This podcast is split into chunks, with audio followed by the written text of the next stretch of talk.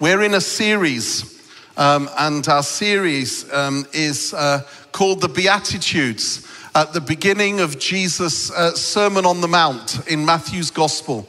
And many of our Connect groups are following this series as well. Um, and uh, we're looking today um, in Matthew chapter 5, verse 5, at uh, another crazy saying of Jesus, or it seems crazy Blessed are the meek for they shall inherit the earth. And all of these uh, beatitudes, blessed attitudes, uh, are really uh, Jesus' way of turning um, everything on its head uh, and, and saying that what our culture says um, is there's another way. In Jesus' kingdom, it's different to the way of the world, to the way that we are and the way that we live. And uh, as we've said, I'm just reminding us uh, blessed, another, another translation of blessed is happy.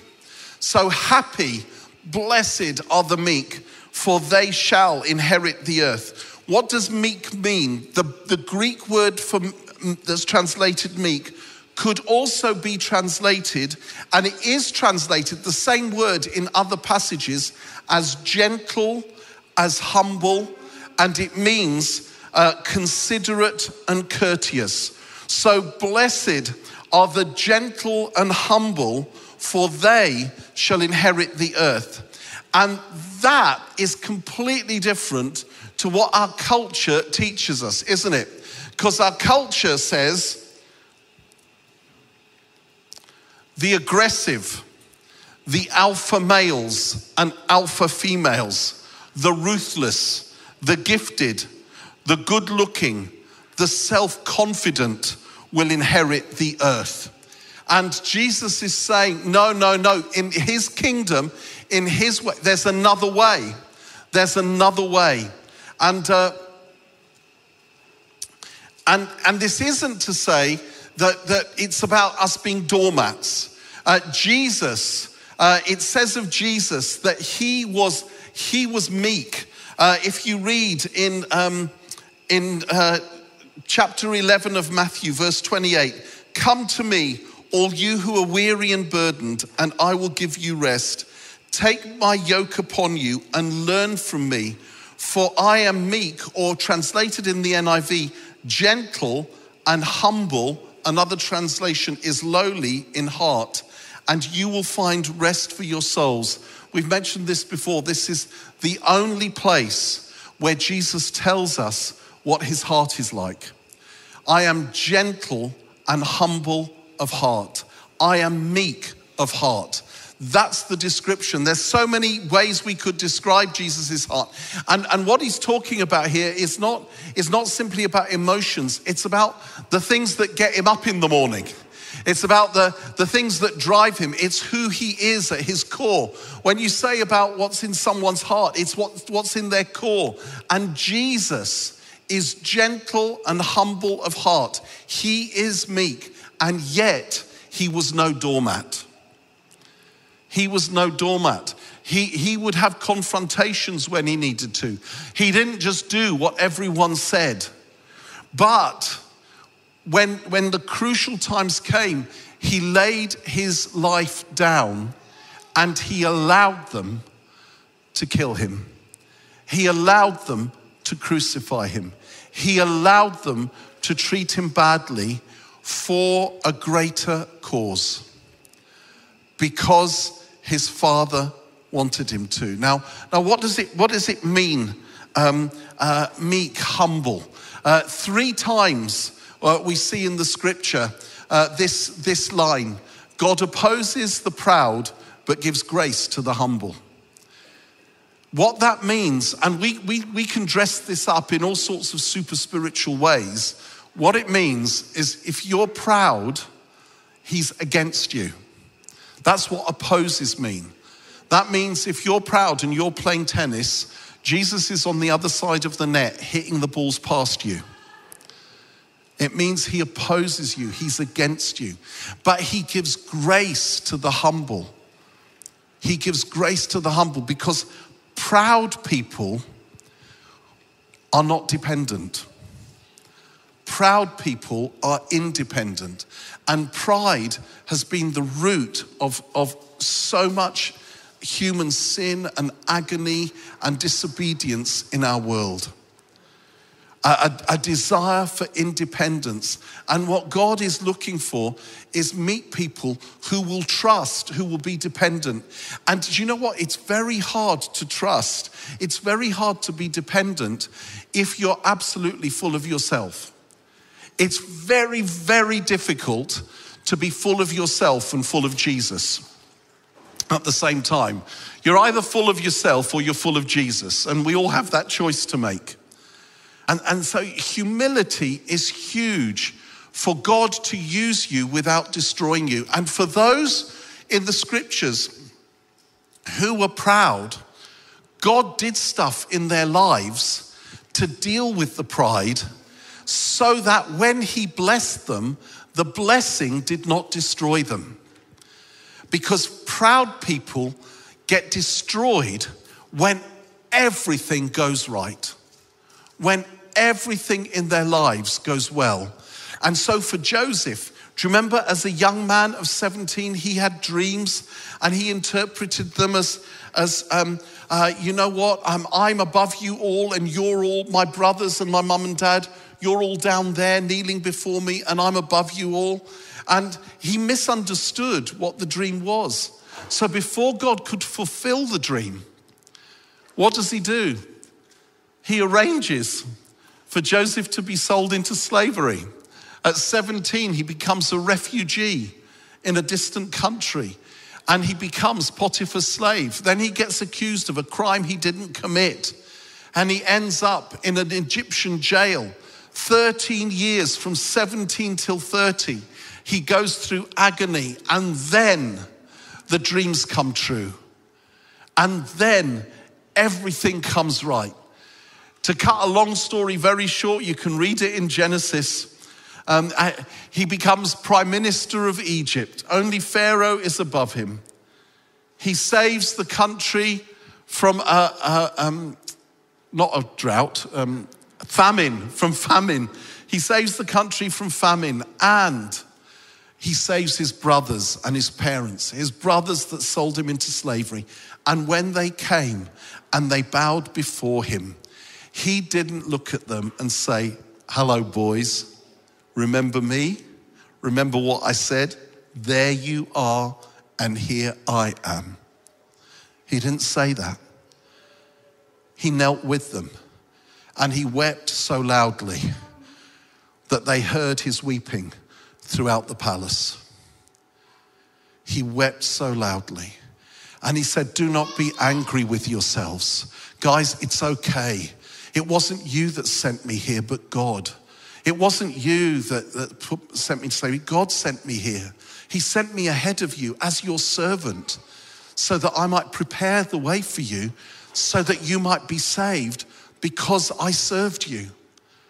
And do you know when, when the moment came in his humility, he, he, he, he knelt, he bent. In his humility, he served, he didn't lord it over. And God's blessing, the opposite of destroying him, enhanced him. Enhanced him. And that's, that's exactly, exactly how it works. It works. As I said, the word meek, it's used twice of Jesus. The first time we've just read, I am meek or gentle and humble in heart. The second time is in, um, is in Matthew 21. And, and this is as Jesus is going to the cross and uh, uh, he, he sits on the, on the donkey. And uh, then it, we read this, verse 4. This took place to fulfill what was spoken through the prophet. Say to daughter Zion, See, your king comes to you, meek or gentle or humble, and riding on a donkey, on a colt, the foal of a donkey. You see, the great conquering heroes would ride in triumph on a great steed. They would ride on a, on a stunning, huge horse. Jesus chose a donkey on which to ride. It would have, in some ways, looked ridiculous for anyone who was claiming to be king. But you see, Jesus doesn't tell us to be or to do anything that Jesus isn't or doesn't do. Jesus is our example, and he does it in us and through us. In 2 Corinthians 10, verse 1, Paul, Paul refers to this as well. He says, By the humility and gentleness of Jesus, I appeal to you. So Paul says it as well. And, and do you know when, when, when you're meek, when you're, when you're courteous, when you're considerate, when you're humble, when you're gentle, especially in our day, with all the abuse that people hurl one another at one another in social media and increasingly in other ways, you stand out. You stand out. And people can say, well, that person's weak. But it's not weakness, it's strength. It's strength because when we are weak, then we are strong. Because God's power is made perfect in weakness. And Jesus, it's okay. And Jesus, Jesus is, is the epitome of strength. And yet, his strength comes in gentleness, in humility. And he calls us to live like that as well. And, and just remember with Jesus how that came out. You know, he, again, he would stand up for, for, for, for righteousness. But in his dealings with, with his disciples, for example, it's amazing the gentleness that was in him. Even after the resurrection, you know, they abandoned him. They abandoned him at the point of his arrest. His best friends fled from him. And then after he rises from the dead, what is one of the first thing he, things he does? He gives them a cooked breakfast by the Sea of Galilee. And it, I'm sure it would have been an English breakfast. Maybe with some fish. But he, the first thing he does when he rises from the dead is he cooks them breakfast. And he doesn't give them a guilt trip. He doesn't say, hey guys, you know I've been through agonies for you, and where were you? Where were you? No, you don't, don't even answer.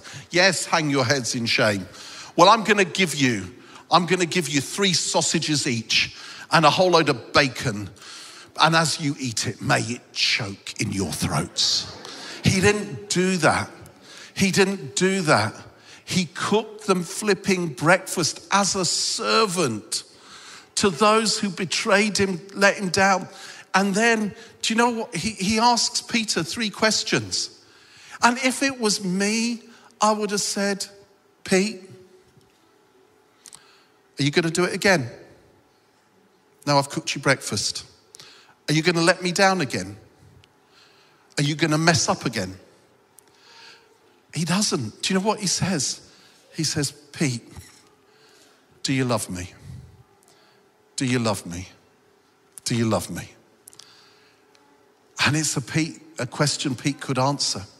Yeah, I've let you down. I've messed up. I've done it all wrong. But actually, I do love you especially after that breakfast. No, not, not especially after that breakfast. I do love you. I do love you. And do you know what? Every time Peter says, I love you, Jesus says, Feed my sheep, feed my sheep, feed my lambs. He reinstates him. And the only qualification is not a promise, I'll never do it again. It's, I love you. It's, I love you. And that that is meekness from Jesus.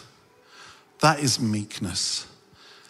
Meekness is, is, is knowing where you've come from and knowing where you're going. Knowing that, that you're going to be King of Kings and Lord of Lords. That you're going to sit at the Father's right hand and yet taking a towel and washing your disciples' feet just as Jesus was thinking about his eternal glory, he washed his disciples' feet.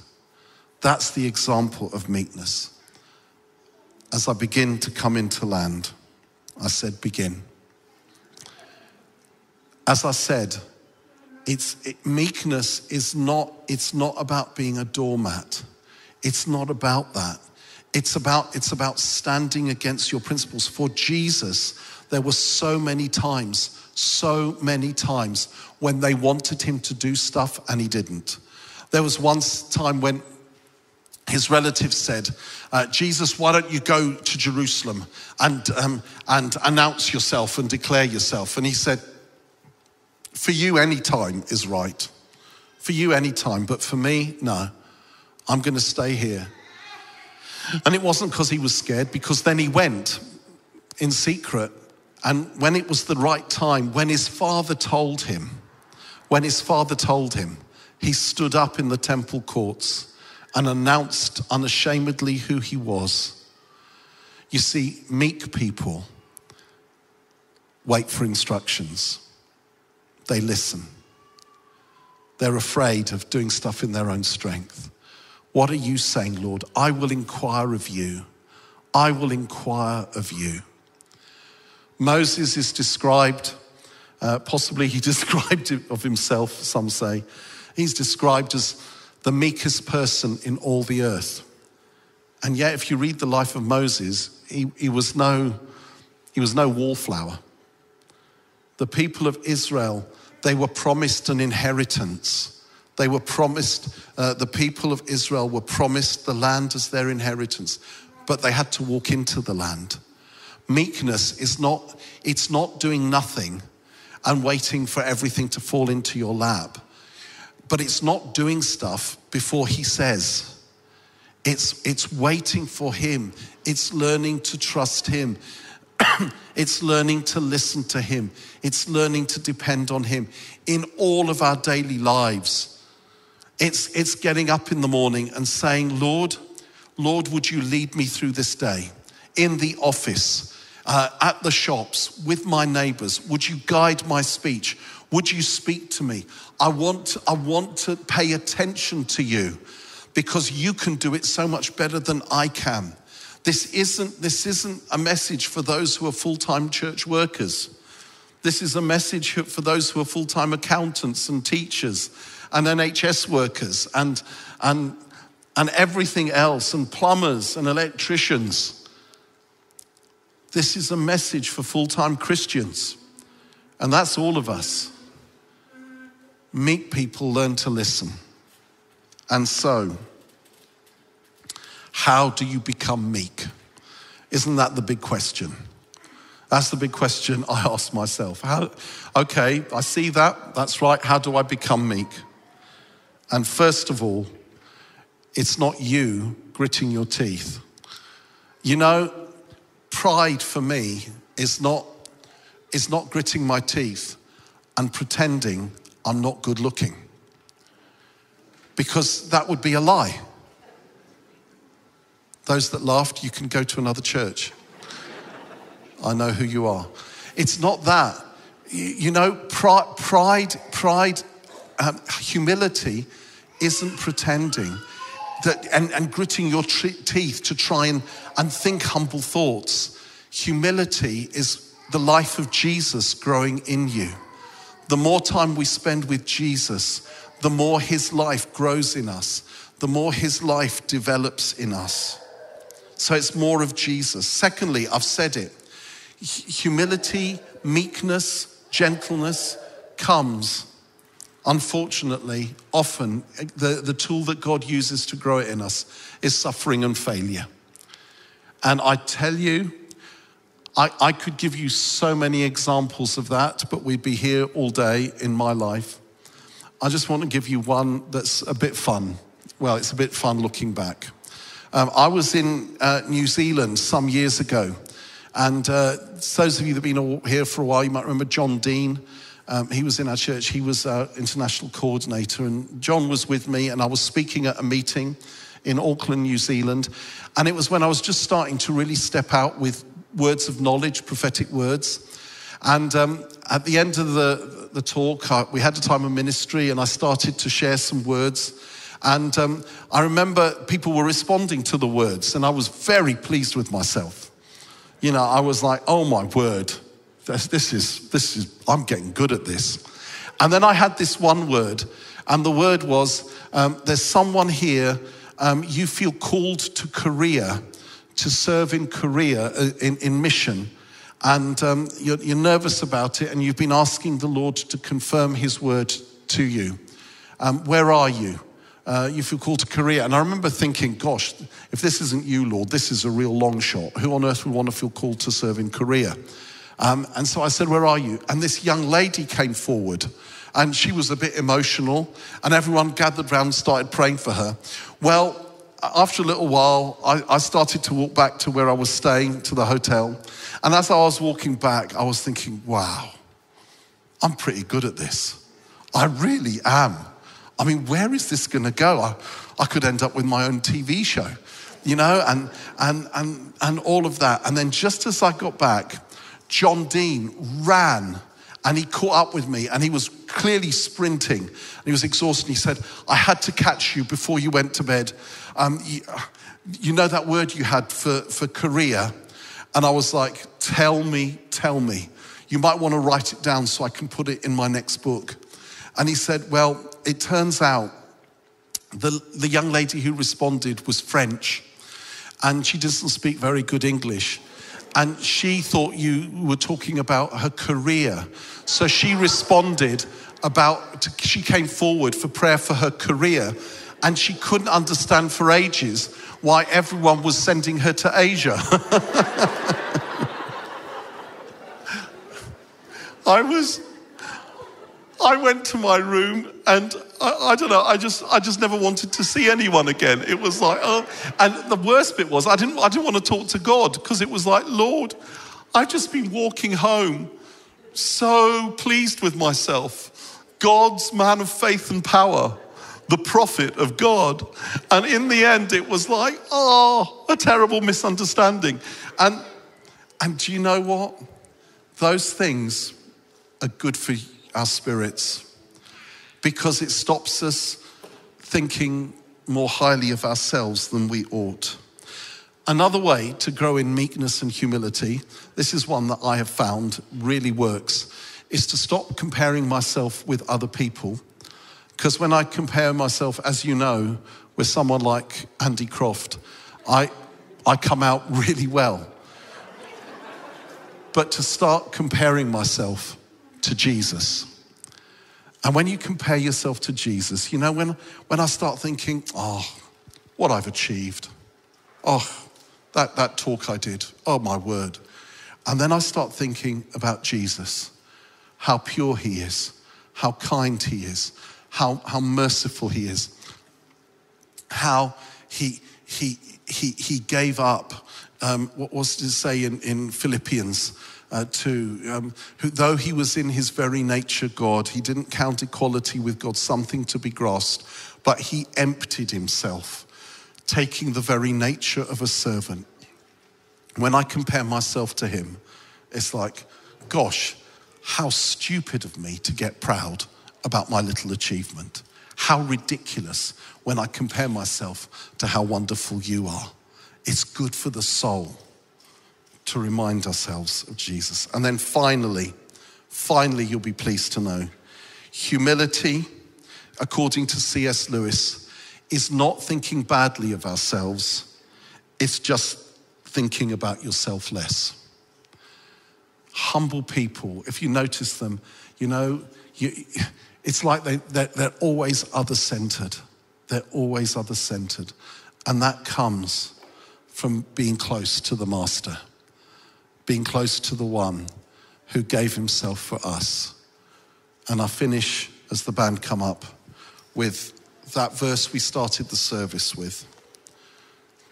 God so loved the world that he gave. That he gave. Blessed are the meek, for they shall inherit the earth. And what does that mean?